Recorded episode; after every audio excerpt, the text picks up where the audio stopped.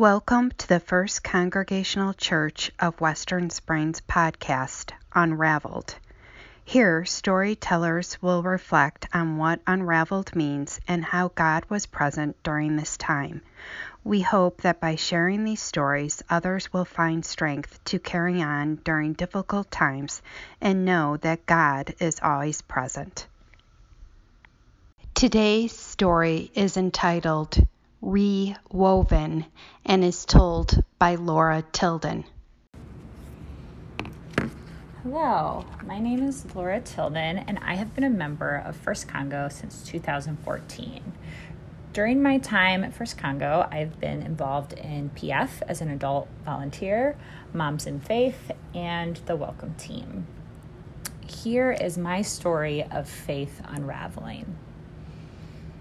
I was raised in a very faithful evangelical Christian family, a family and church community that believes strongly, and I mean very strongly, in the power of prayer.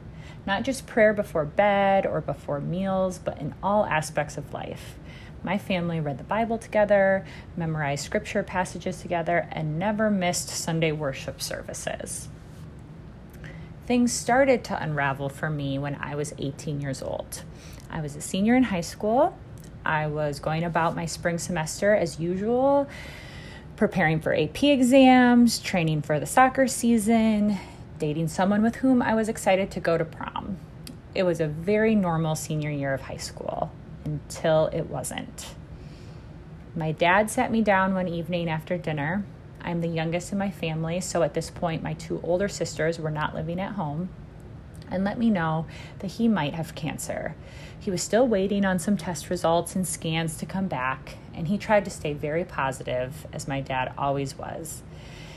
He stated that if it was cancer, it was prostate cancer, which is usually not a big deal, and he, being a physician, was confident he caught it early. Well, my dad was right and he was wrong. It was prostate cancer, but it was an aggressive form, and he did not catch it early. It was already stage four, it had already spread to the bones in his hips, meaning that while treatment could slow down the spread of the cancer, his cancer was not curable. My dad had positive reports for several years. He fought valiantly as his body slowly gave way to his disease.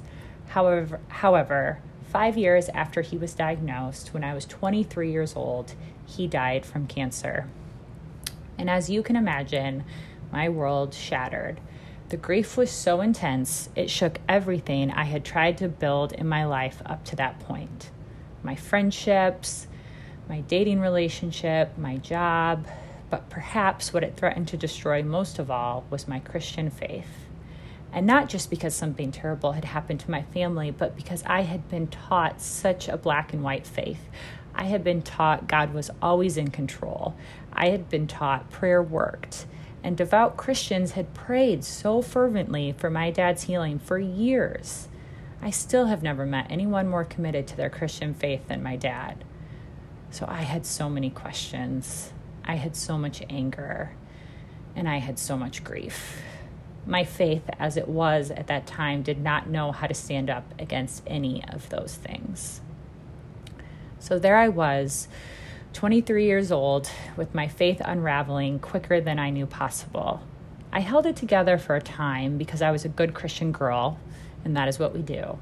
I held it together for a time because I worked for a local youth nonprofit and summer camp where my entire job was to teach teenagers about Jesus' love and help them grow in their faith. But while I held it together on the outside, things inside were continuing to crumble. You might be thinking, wow, this is really depressing. Sorry about that. But thankfully, my faith journey did not end with crumbling and unraveling in my early 20s. Thankfully, what I have come to recognize since that time is that an unraveled black and white faith does not have to be the end of a faith journey. An unraveled faith can allow for a more beautiful but also painful tapestry to be rewoven in its place. And here is what that rewoven tapestry looks like in my life. A little bit more of my story since that incredible loss at 23. Those of you who know me know I am married to Mike Tilden, the youth director at First Congo. I'm sharing these details with his permission. Mike's mother died when he was just 16 years old in a terrible bicycle accident. Mike's father died in 2012 of lung cancer, coincidentally, six months after my dad died. And at that time, Mike was in his early 30s. We started dating the following year in 2013. As if I didn't have enough of my own questions, fears, and doubts connected to my loss, now I was falling fast for someone with tremendous loss and pain of their own. More questions, more anger, more unraveling. It is true that our lives, our love, and our family have grief woven throughout it. There is just no escaping that fact. But again, thankfully, that is not the end of the story. My faith is still being rewoven. I wanted to leave you with a few things I will never understand and something I think might be true about faith and life. I do not know why terrible things happen in this life. There is no good answer to that question, whether from faith communities or from culture at large. Terrible things happen all the time. I do not know why people say things like everything happens for a reason. I do not know why people insist that God answers prayers if you just pray hard enough.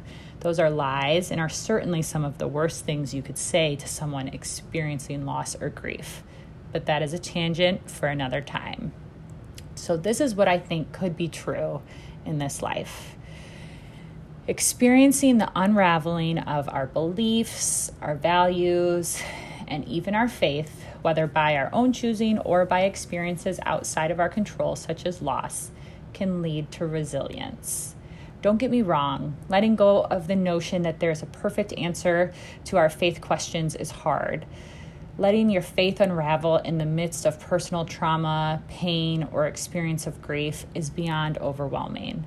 But I certainly believe an unraveled faith that is a bit tattered and a little unsure is better than a neatly knit faith that has never been challenged. And I think maybe one day a rewoven, beautiful faith can come from uncertainty, pain, and even grief. Here are some examples of how the reweaving is happening in my life. As I teach my children about our Christian faith, I teach them that there will often be more questions than answers. I will teach them to love deeply and to pray boldly, but I will not teach them to pray for specific healing for people. I will not teach them to pray to be spared from difficult or painful things happening. Instead, this is how I pray. May I have the strength and humility to live through times of pain and unraveling. May I have the courage to support those around me who are experiencing pain and unraveling of their own. Amen.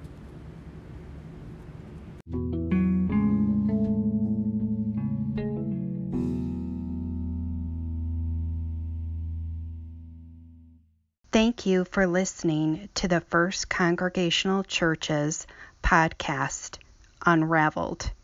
Tune in next week for a story that you won't want to miss.